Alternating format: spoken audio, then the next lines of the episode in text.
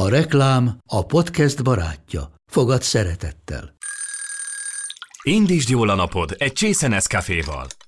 Élvezd minden reggel a gondosan pörkölt kávészemek telt ízvilágát, az Európában 100%-ban felelős forrásból származó kávéból készült Nescafé klasszikkal.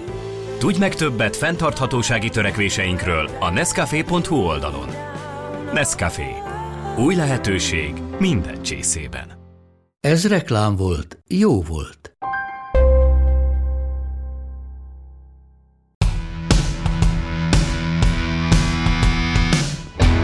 Ez a podcast a port.hu TV és filmügyi podcastje. Ebben az epizódban kiderül, hogy mi a rosszabb, egy Bud Spencer vagy egy Adam Sandler film. Vajon melyik a jobb? A Nincs kettő négy nélkül vagy a Vizesnyolcas? Megválaszoljuk a kérdést, amit még soha senki sem tett fel, hogy mi üt nagyobbat, Bud Spencer fejbubramért csattanós tenyeres pofonjai, vagy Adam Sandler olcsó altesti poénjai. A mikrofonnál az ember, aki többszörösen is be van oltva Adam Sandler ellen, Kirsch András és Péter Dávid, aki 35 évig elkerülte a Piedone filmeket.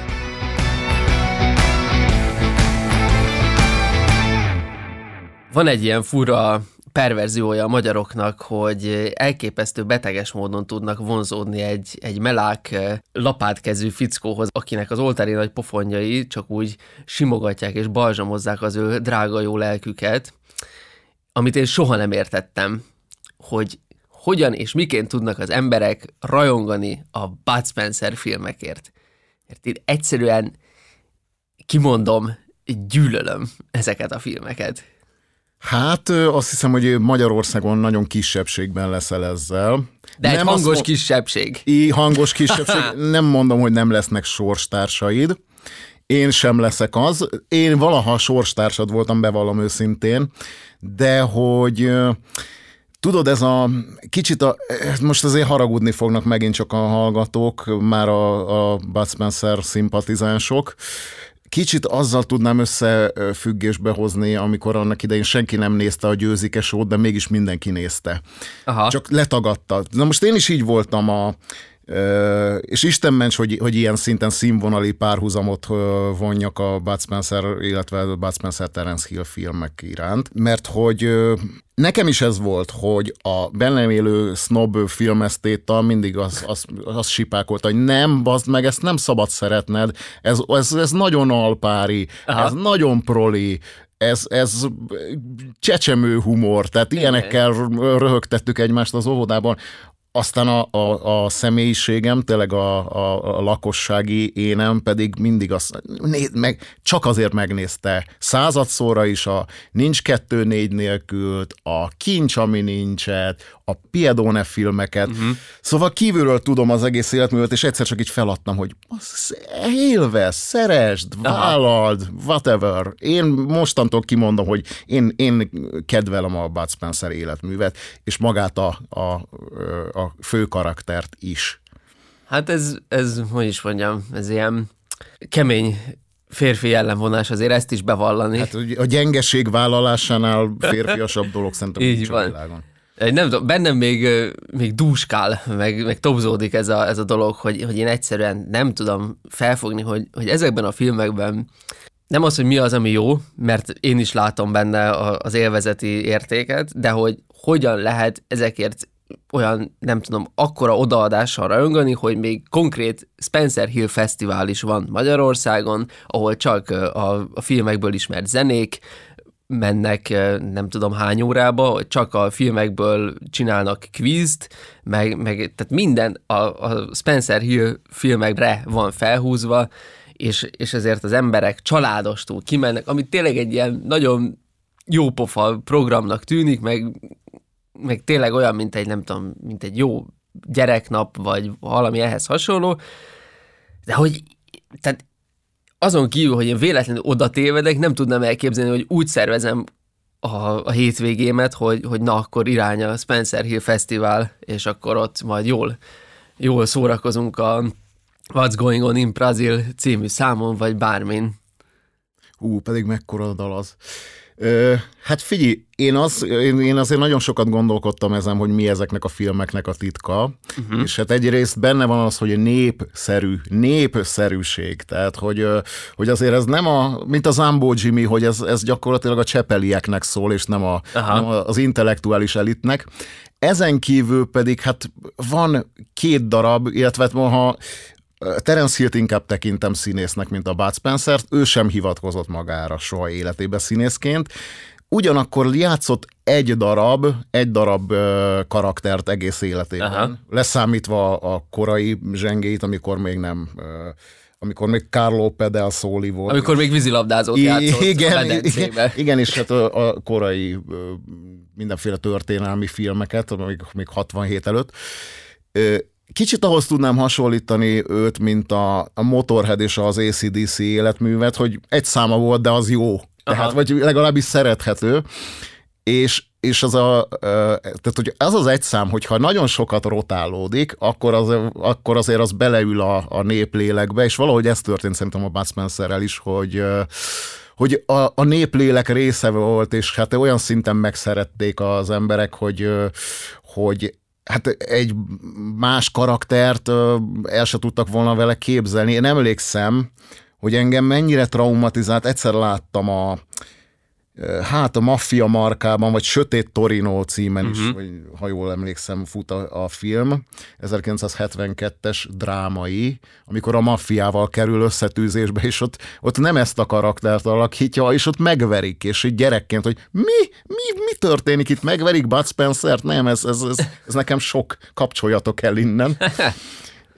És az egyetlen volt, de utána már jöttek hát illetve az maradt meg a köztudatban, hogy az alapkaraktere, tudod.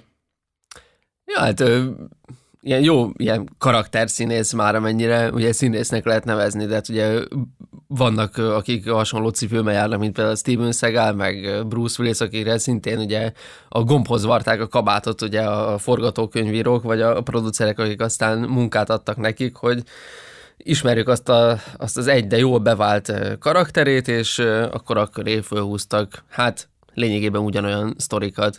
De igen, a Bud Spencer filmeknél is az van szerintem, hogy ha láttál egyet, láttál az összeset.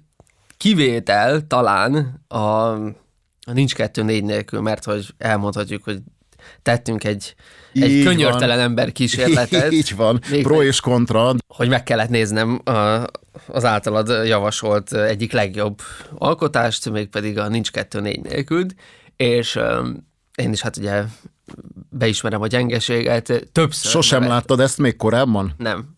Tehát úgy sem, hogy nem történt meg veled az, tehát ez egy paranormális tevékenységeknek a szférájába tudom sorolni, tehát nem történt meg veled az, hogy vegyük a karácsonyt. Hát a karácsonynál nagyobb gócpontja nincs ezeknek, és hogy nem történt meg veled az, hogy belefutottál, és valamilyen okból kifolyólag ott tartott, de nem nyúlt el a távirányító után azonnal? Nem. Tehát igen, rendszeresen láttam hát a ilyen reklámokat. Is van, kedves hallgatók, tehát itt ez azt gondolom a Hihetetlen magazin majd ezzel foglalkozik, ez a tevékenységgel.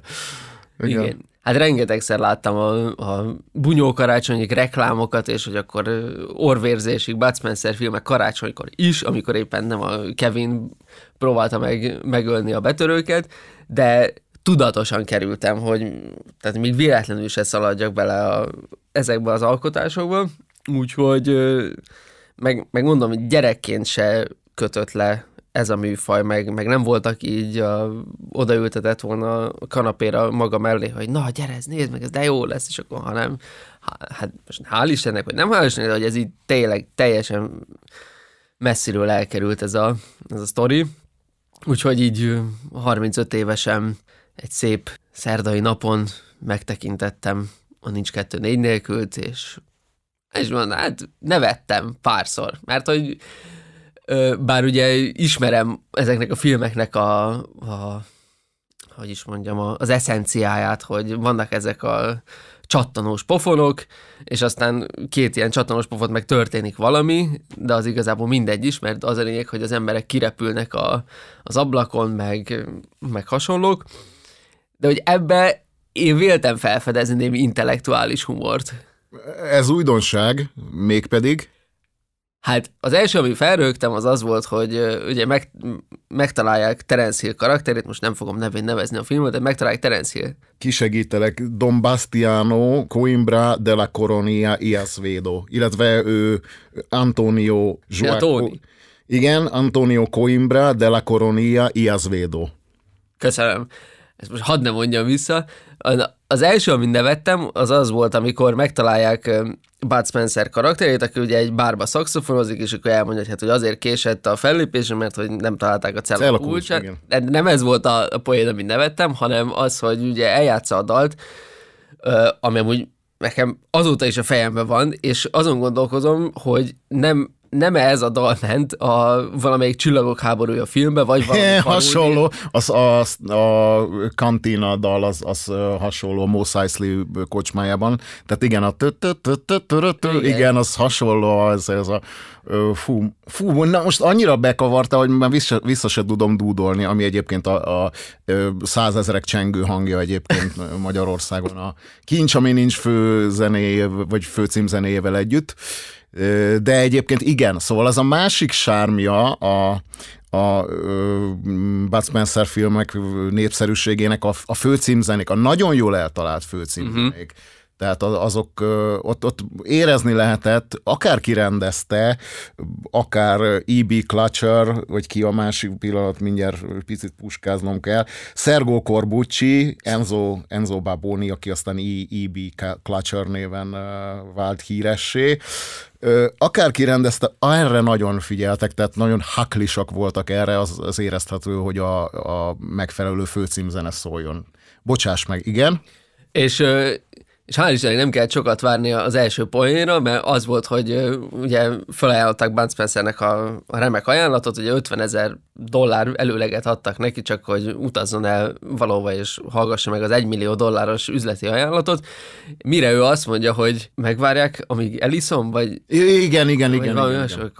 Akkor eliszom. Valami ilyen nagyon egyszerű, de olyan belbevágó poént nyom, de aztán lehet, hogy ezt a...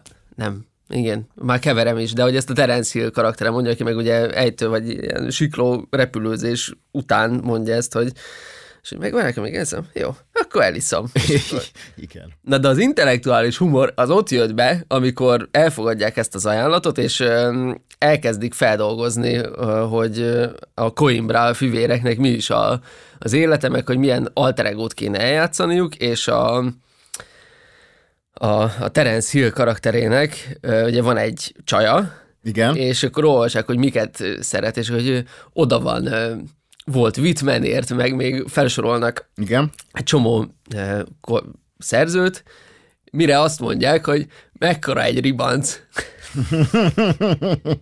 És akkor tudod, hogy jön ez a poén, de közben annyira röhögtem, és tényleg így a semmiből egyszer csak így ott van egy ilyen filmben, egy ilyen, tényleg egy ilyen több rétegű vicc, az nem mindegy, az jó volt.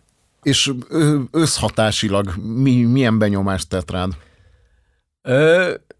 Szórakoztatott, meg lekötött a film, szóval abszolút elérte a célját a foglalkozás, hogy végül is valamennyire egy kicsit magaménak tudjam érezni a Bud Spencer filmeket, bár nem fogom tervezni, hogy megtekintem az egész életművét Bud Spencernek, de tehát békülékenyebben viszonyulsz. Igen, most már megértem, meg tényleg ez egy, szerintem egy kivételesen jó film volt, hogy nem...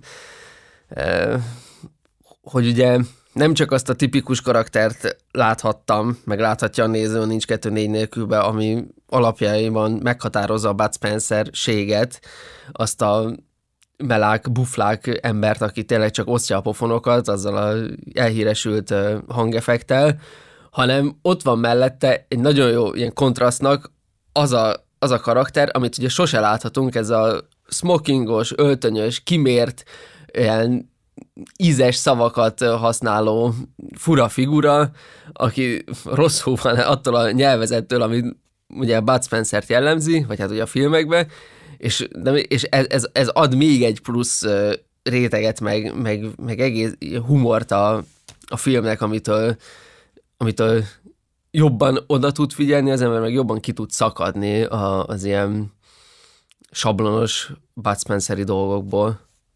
Jó, hát figyelj, azt gondolom, hogy a következő kihívásod, hogyha még erre valaha sor kerül életed során, azt gondolom, hogy 3 kötelező film van, vagy 2 kötelező film van ezen kívül a párostól, akik egyébként, fun fact, játszottak már együtt az 1959-es Hannibal című filmben, anélkül, hogy tudtak volna egymásról, tehát, hogy így nem volt közös jelenetük egyáltalán, és akkor már játszottak együtt.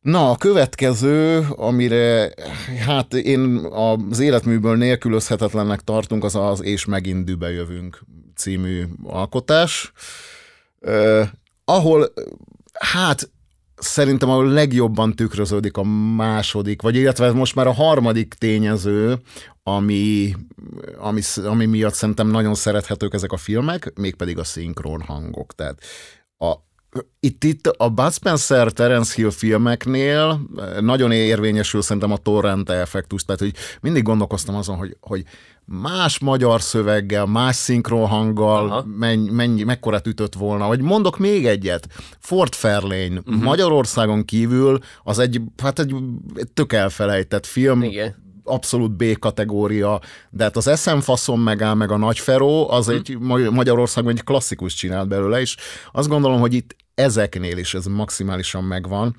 Tehát így felidéznék pár halhatatlan, Csákányi László, mint a tettetett vak apuka, tehát... Kovács Nóra, mint a zsugabubusos csaj, akinek nem tudjuk meg soha, ki zsugabubusnak hívja a Terence Hillt, Johnny Firpot. Soha nem tudjuk meg a nevét. Zseniális. Tehát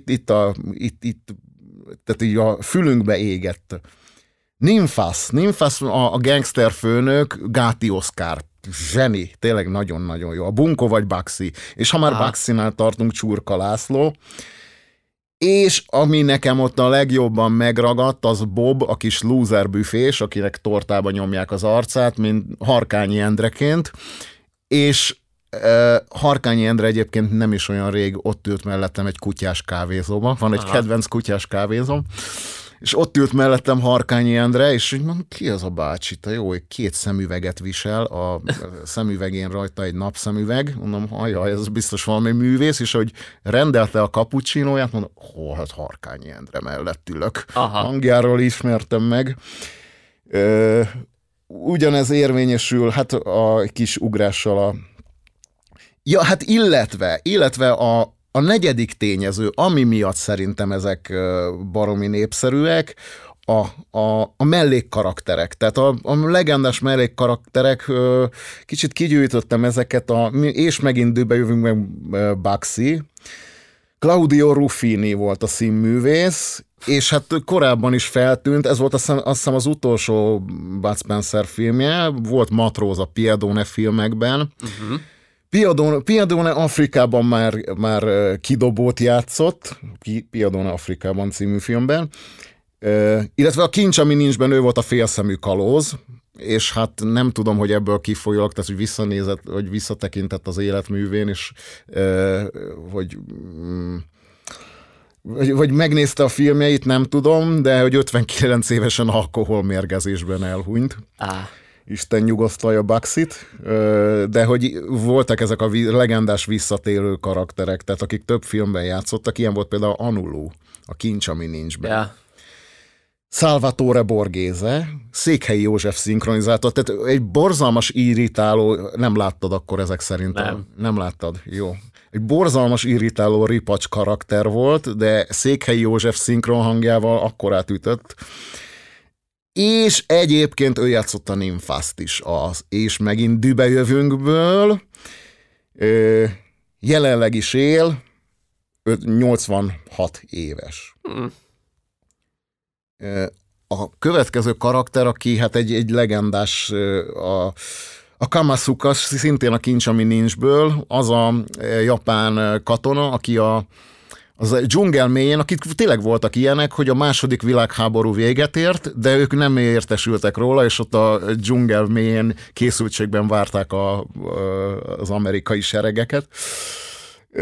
És hát ebben is egy ilyen japán katonát alakít. Aha.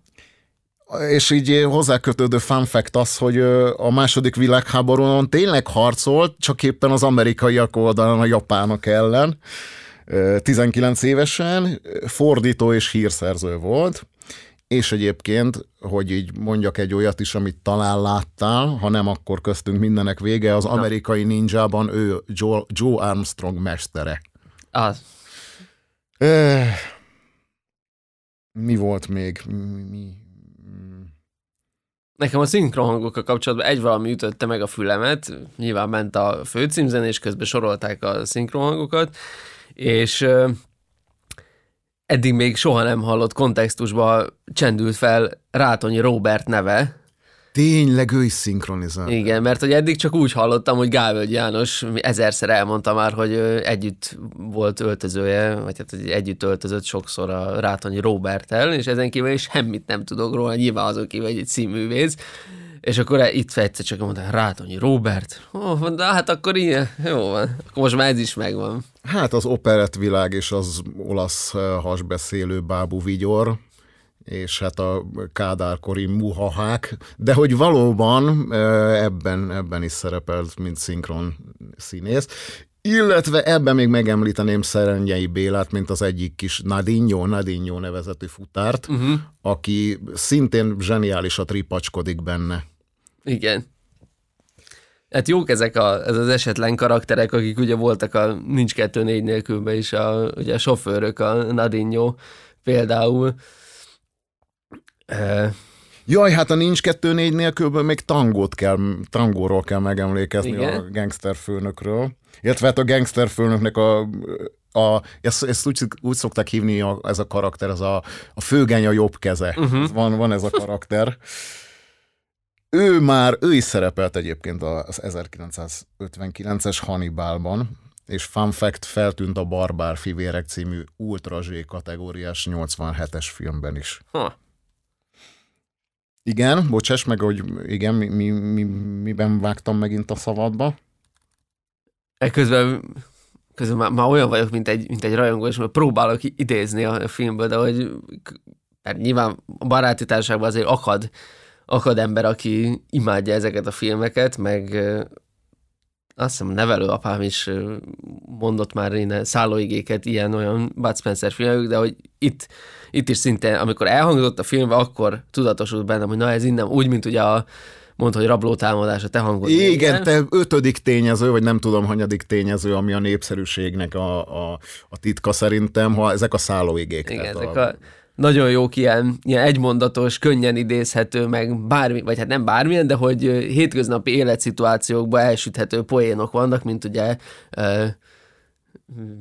hogy is van az a fagyis dolog, nincs stracsota, vagy na igen.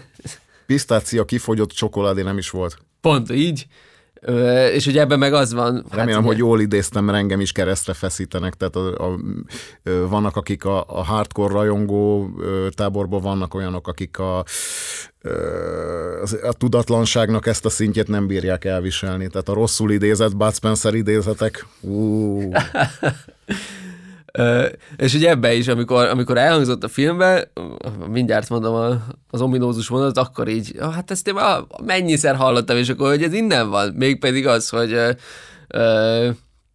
amikor az első reggelit felszolgálják a nagy villába, akkor ugye Bud Spencer kap ilyen magvakat, és akkor mondja, hogy ezt meg add a kanárinak, ha meg nem sértődnek.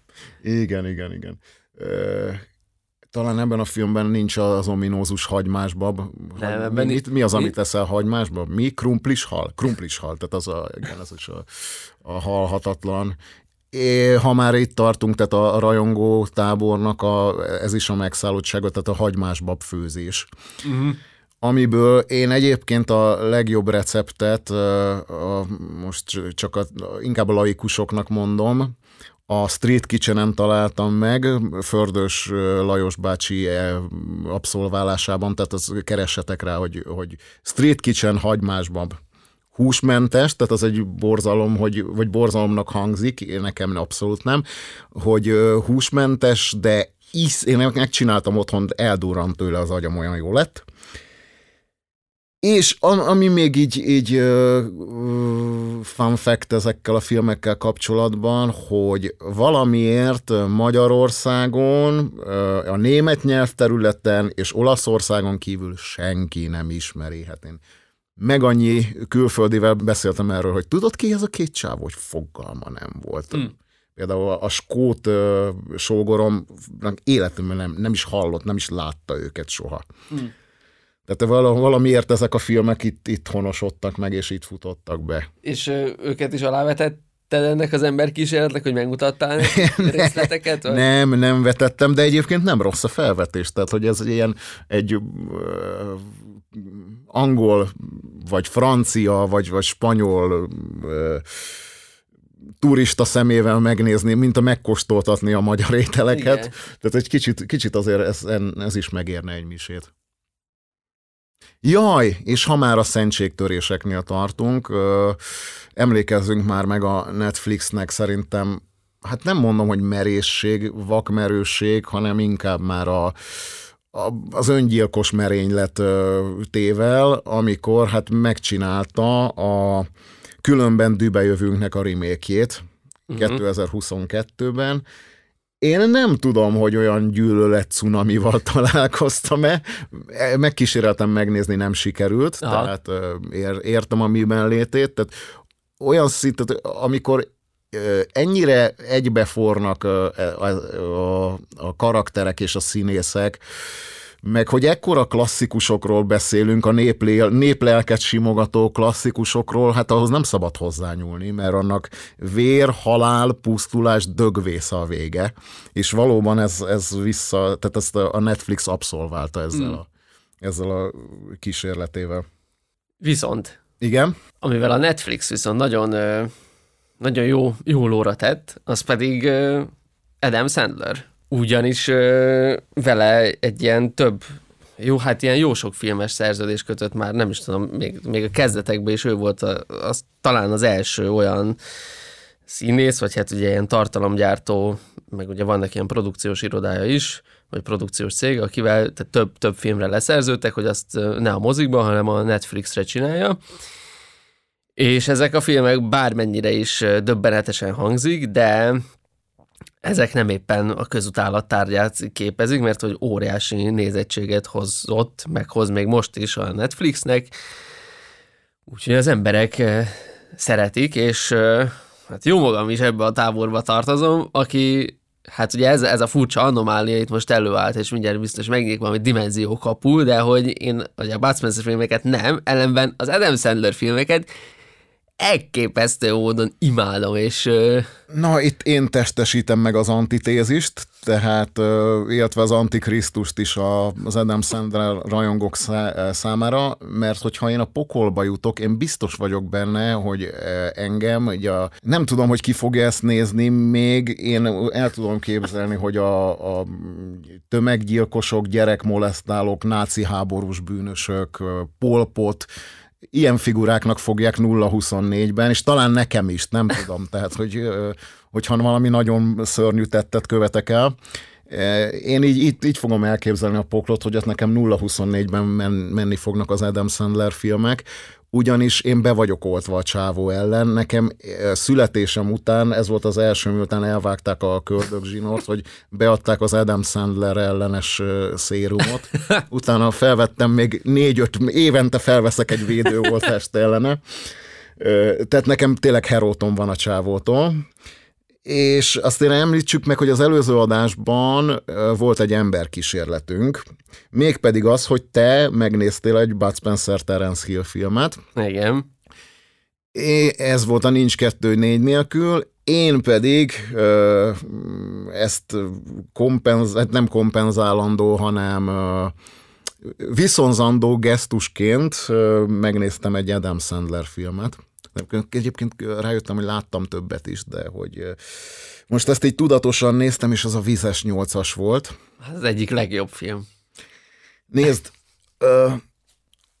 tehát azért nem tudok veled vitatkozni, mert hogy ez a film, tehát azt gondoltam, hogy nagyon megijedtem egy idő után, hogy ez majd átkattint bennem valamit. Aha. és hogy így picit majd békülékenyebben fogok hozzá viszonyulni, ami nagyon, tényleg megint csak a gyengeségvállalás, hogy be is következett. Az a helyzet, hogy elkezdtem nézni, és nem tudom, hogy a húgyozós, fosós, hányos poénoknak a hiánya, vagy az, hogy egy ilyen együgyű, ám de szerethet, kimondtam ezt a szót Adam Sandlerrel kapcsolatban, hogy szerethető, jaj! Szóval egy ilyen szerethető karaktert alakít ebben, és ebből kifolyólag hát meg volt benne egy Kathy Bates, meg egy Feruza Balk, akit én imádtam a 90-es években, szerelmes voltam belé. De mindenféleképpen azt éreztem, hogy ettől nincsen hány ingerem. Hát, hogy így elmosolyodtam rajta egyébként kétszer. Nem nevettem, nem nevettem rajta, de elmosolyodtam kétszer. 7. percben, amikor a pankrátornak betelefonál, és a pankrátor egy, ezt úgy konstatál, amikor meghallja, hogy neki is vizet akar szervírozni, hogy ha-ha-ha, lefogadom, hogy még mindig szűz. Tehát azon azért elmosolyodtam. Illetve amikor az edző, azon azért fel is nevettem egy kicsit, hogy amikor, tehát arról van szó, hogy az anyját meg kell győznie arról, a bestiális anyját az Adam Sandlernek, hogy hadd focizhasson a csapatban. Aha. Hogy az edző azzal inspirálja, hogy az én mamám se engedte, hogy magamra tetováltassam Roy Orbisont, tehát Roy Orbison a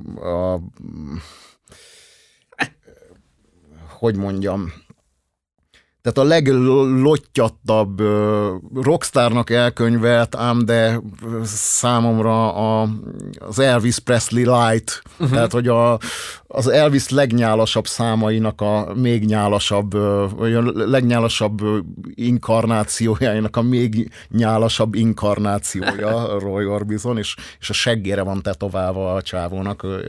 Ezen azért felnevettem. Aztán... Kicsit a film felénél a debil faktor már olyan szintet ütött meg, ami már így kezdett irritálni, tehát hogy a békülékenységem az úgy kezdett elmúlni, de hogy összességében aztán figyelj, meg azért voltak ilyen enyhítő körülmények, például volt benne Lenny Kravitz, Chemical Brothers, Doors Rush, tehát ilyen zenék hangzanak el benne, amiben azt mondtam, hogy jó, rendben van, végignéztem, és minden nemű károsodás nélkül végignéztem egy Adam Sandler filmet. Hát ez nem semmi. Amúgy azért is jó, szerintem a vizesnyolcas, én ezt gyerekként találkoztam vele először, és azóta már szerintem tucatszor végignéztem, mert hogy szintén az Adam Sandler filmekről is elmondható, hogy ha láttál egyet, láttad az összeset, de hogy ez egy olyan, hát lényegében egy paródiafilm, ami ugye az ilyen sportfilmeket akarja egy kicsit ilyen parodisztikus színben feltüntetni, amiben tényleg kevesebb a fingós vicc, mint mondjuk a Nagyfiúkba, vagy bármelyik másik film. Meg ez nem olyan, nem annyira tipikus Adam Sandler film, mert nem is tudom, tényleg megvan benne ez a szerethető karakter, mint mondjuk ugye az Apafejbe is, ugye az, tehát hogy azt is hozhattam volna például, de ez nagyon övön alul lett volna, hogyha egyből egy ilyen jó Adam Sandler filmmel indítok, de ez tényleg egy ilyen, a vizes nyolcas, abban megvan a bugyutaság, de mégsem akkora pusztító kreténség, mint mondjuk az esti mesék, vagy a távkapcs, és... a távkapcsot is láttam. Én is láttam többször is, hát ez nagyon jó, amikor belefingik a David Hasselhoff hamburgerébe. Én pont azért nézem végig, tehát most egy guilty pleasure-t fogok felsorolni, mert a David Hasselhoff teljes diszkográfiáját, azt azért nem, tehát azért ennyire elvetemült nem vagyok, de hogy a teljes filmográfiáját megnéztem, és bármiben szerepelt, ilyen cameóban mindet láttam, és azóta is megnézek mindent, ami a Hoffal kapcsolatos, és ezt is azért láttam, mert benne van a jó David, És igen, tehát ez megragadott, hogy megállítja a távkapcsolóval az életszituációt, és odafingik a Hoff orra alá, tehát ez, amit soha nem akartam látni életemben. Hát igen, elhiszem, hogy ez egy ilyen mítoszrombolás lehetett számomra, de én pusztultam arra, meg most is, hát ahogy visszaidézem a fejembe, le sem tudom törölni a vigyort a képemről, mindegy. És hát, de visszakanyarodva, hogy és hát emellett ugye persze vannak botrány rossz filmje is, mint még a rajongók számára is minősíthetetlen Jack és Jill. Igen, azt néztem IMDb-n 3.3-at. Igen, de hogy amúgy átlagosan hogy az összes filmje ez így elketyeg ilyen 5,4 körül, de vannak kiugró Adam Sandler alkotások, amiket a tévé is előszeretettel ismétel orvérzési, mint az 51. randi például. 51. randi, fú, azt is megnéztem, ott azért azzal kapcsolatban nem voltak jó élményeim. Talán az volt az első Adam Sandler film, amit végig láttam. Ezt annak idején, hogy Krakóba mentem, és akkor még létezett ez az Orange Waze nevezetű busztársaság, akiknek így a bevett szokásuk volt már akkoriban is, hogy kivitték az embereket, de vissza már nem hozták külföldre. És hogy hát nekem nem ez volt az első, vagy az első és egyetlen, vagy a legfőbb, amit az ő számlájukra tudok írni, tehát nem ez volt a leghalálosabb bűnük, hanem az, hogy leadták ezt az 51. randit útközben, és ezt megfejelték a Sas Tamás-féle 9,5 randival. Tehát, hogy ezeket kellett nézni útközben, tehát az azért... Ott azért feltűnt, hogy ezekben nem sok humánum van, és egy pár évvel később be is csődöltek. Szóval csak ennyi a filmhez való. De pedig az 51. randi, az is, hát én simán oda tudom tenni a vizes nyolcas mellé, hogy ugye van benne jó nagy adag szerethetőség. Ott Adam Sandler nem egy ilyen, hát ilyen agyalágyult vizes fiút alakít az 51. randiban, hanem egy... normális fickót, aki ugye ilyen, nem is tudom, hát nem valamilyen akvaparkban, ilyen, hát nem is idomár, de hogy ilyen fókákkal, meg nem tudom, mikkel foglalkozik, és nyilván eszembe jutott a sneci maflás, meg hasonló dolgok a filmből, meg ott szerintem abban Rob Schneider karaktere az, ami nagyon Rob szórakoztató. Igen, az üvegszemű Hawaii, nem is tudom, ilyen bolond, aki ugye nagy haverja az életben is Adam Sandlernek, de hát ugye a filmben is, és meg mellett hát ugye ott van az egynapos memóriával, vagy hát ugye minden nap amnéziában szenvedő Drew Barrymore. Az egy aranyos, romantikus film, aztán amiben tényleg szerintem azért jó, mert végül is benne van ez az Adam Sandler-i hétköznapi emberiség, amivel szerintem nagyon sok néző tud azonosulni, és valahol ez van meg szerintem a vizes nyolcasban, és akármennyire is hát ugye a trópusi viharból ismert fordulatot ellőve azért majdnem fullba nyomja a kretén, de csak majdnem, mert hogy megvan a Bobby Büché karakterében az esendő figura, aki sokunkban ott rejlik talán, tehát akit ugye piszkálnak a suliba, vagy hát ugye a melóhelyen, vagy akárhol, és akkor csak egyszer kell odaállni, és megmutatni, és ugyanúgy ki tud tűnni a tömegből. És hogy ez a sikertörténet, ez a népmesei sztori, hogy ugye a legkisebb királyfiból aztán nem tudom, nagy herceg lesz, meg hasonló. Tehát, hogy ezt a karakterfejlődést a maga együgyű módján, de szerintem jól mutatja be. Én egyébként azon gondolkoztam, hogy tehát úgy tűnt, mintha az lenne, tehát hogy az intellektuális viccek hiánya lenne nekem ebben a sarkalatos pont, de hogy ehhez képest meg, hát én nagyon szeretem Jim Carrey-t, szeretem Ben Stillert, és hát szeretem az ő legtahóbb filmjeiket. Igen. És ezen gondolkoztam nagyon sokat, hogy ez vajon mi az, ami az Adam Sandlernél nem működik, náluk viszont igen, és hát valószínűleg a Ferrelli fivérek írtak a Jim Carrey-eknek olyan szituációkat, olyan élethelyzeteket, illetve olyan poénokat, amik ülnek a képernyőn. Tehát szerintem, amikor az Adam Sandler hány fosik, a gigászi, hát nem színvonalbeli, de valamiféle humorfaktorbeli eltérés van a között, amikor a Ben Stiller fosik, és próbálja kitörölni a seggét, ez a derültékből Póliban próbálja a függönnyel kitörölni a seggét, és bejön a mennyét, és azt hesegeti el valami porolóval. Tehát hogy az valahogy nekem jobban ül.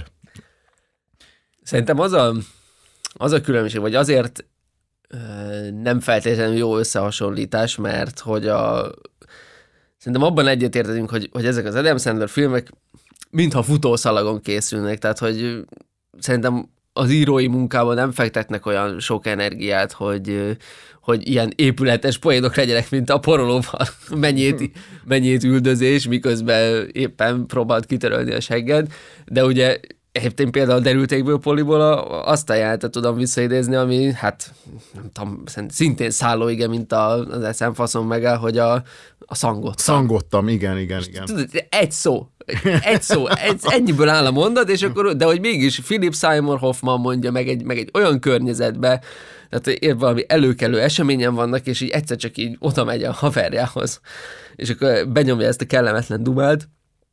Ja, de hát igen, ez lehet egy megfejtés valószínűleg, ez a futószalagon gyártott, és hát már mondjuk számomra sose voltak ezek, tehát én nem látom a hullámhegyeket és hullámvölgyeket Adam Sandlernek, de most már igen, hogy megnéztem a Vizesnyolcast, tehát az egy ilyen hullámdombocska felfelé, hullámdomb, az milyen jó ez egyébként, ilyen ambivalencia, de hogy igen, szóval értem én ezt a színvonalbeli, ott is megvan azért a színvonalbeli hullámzás.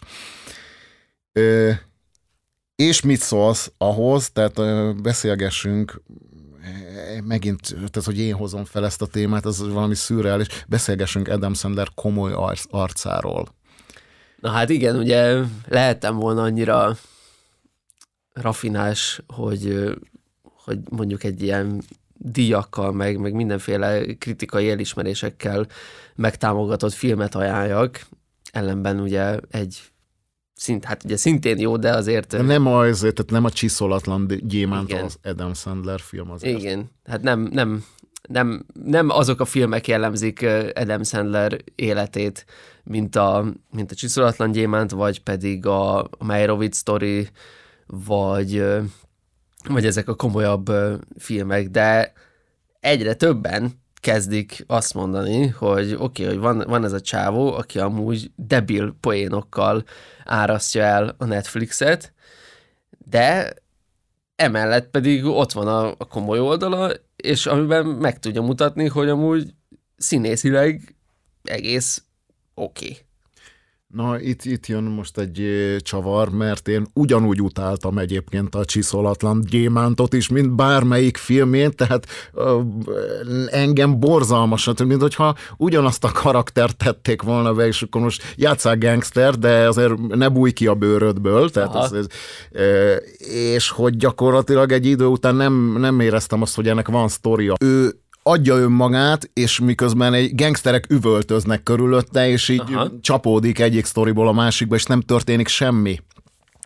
Nekem ez a benyomásom volt a filmről, és így a mai napig nem tudom elképzelni, vagy megérteni, hogy ez mitől volt egyeseknél egy ilyen kiugró élmény.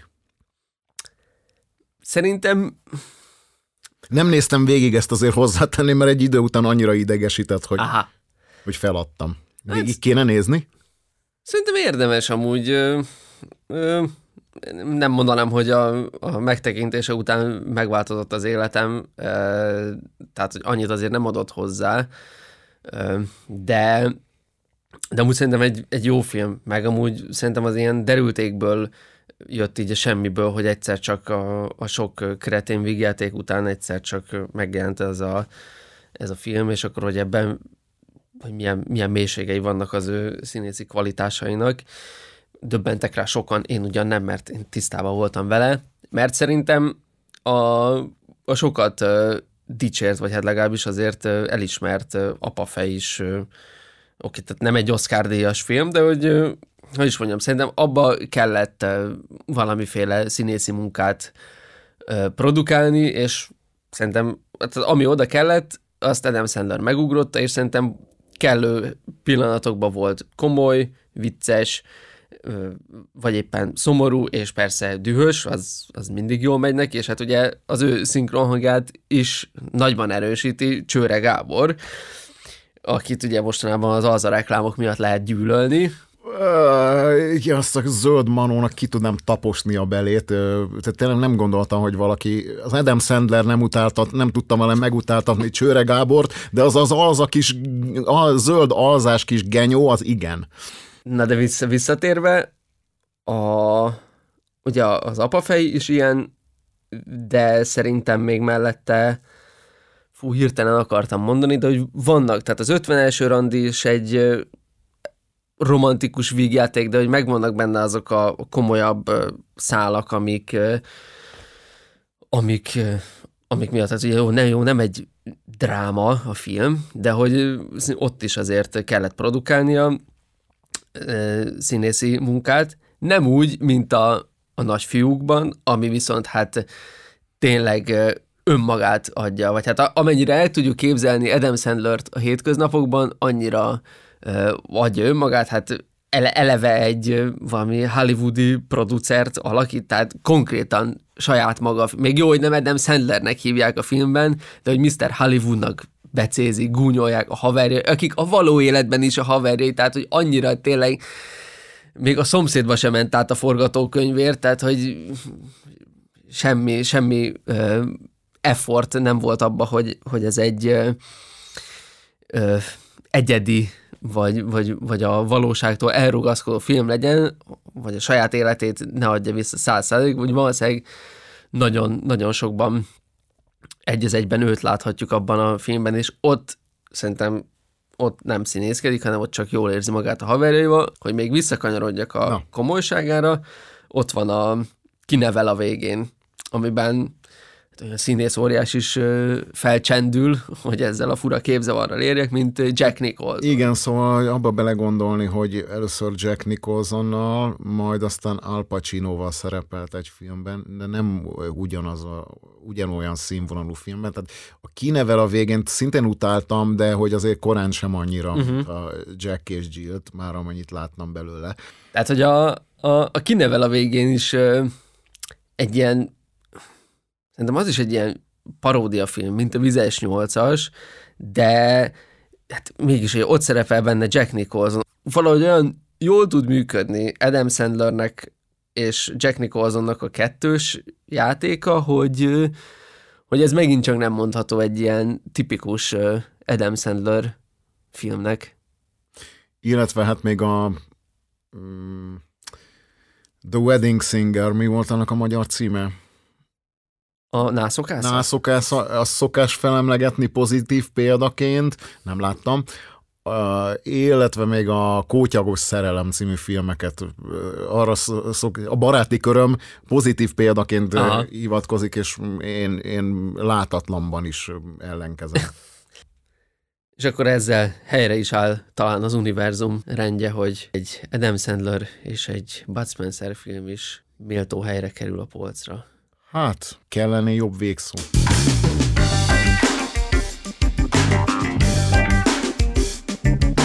Köszönjük, hogy velünk tartottál, hallgass minket legközelebb is, hisz ki tudja, milyen tévés vagy filmes témával jelentkezünk legközelebb. Hogy addig se teljen feleslegesen az idő, iratkozz fel a csatornánkra.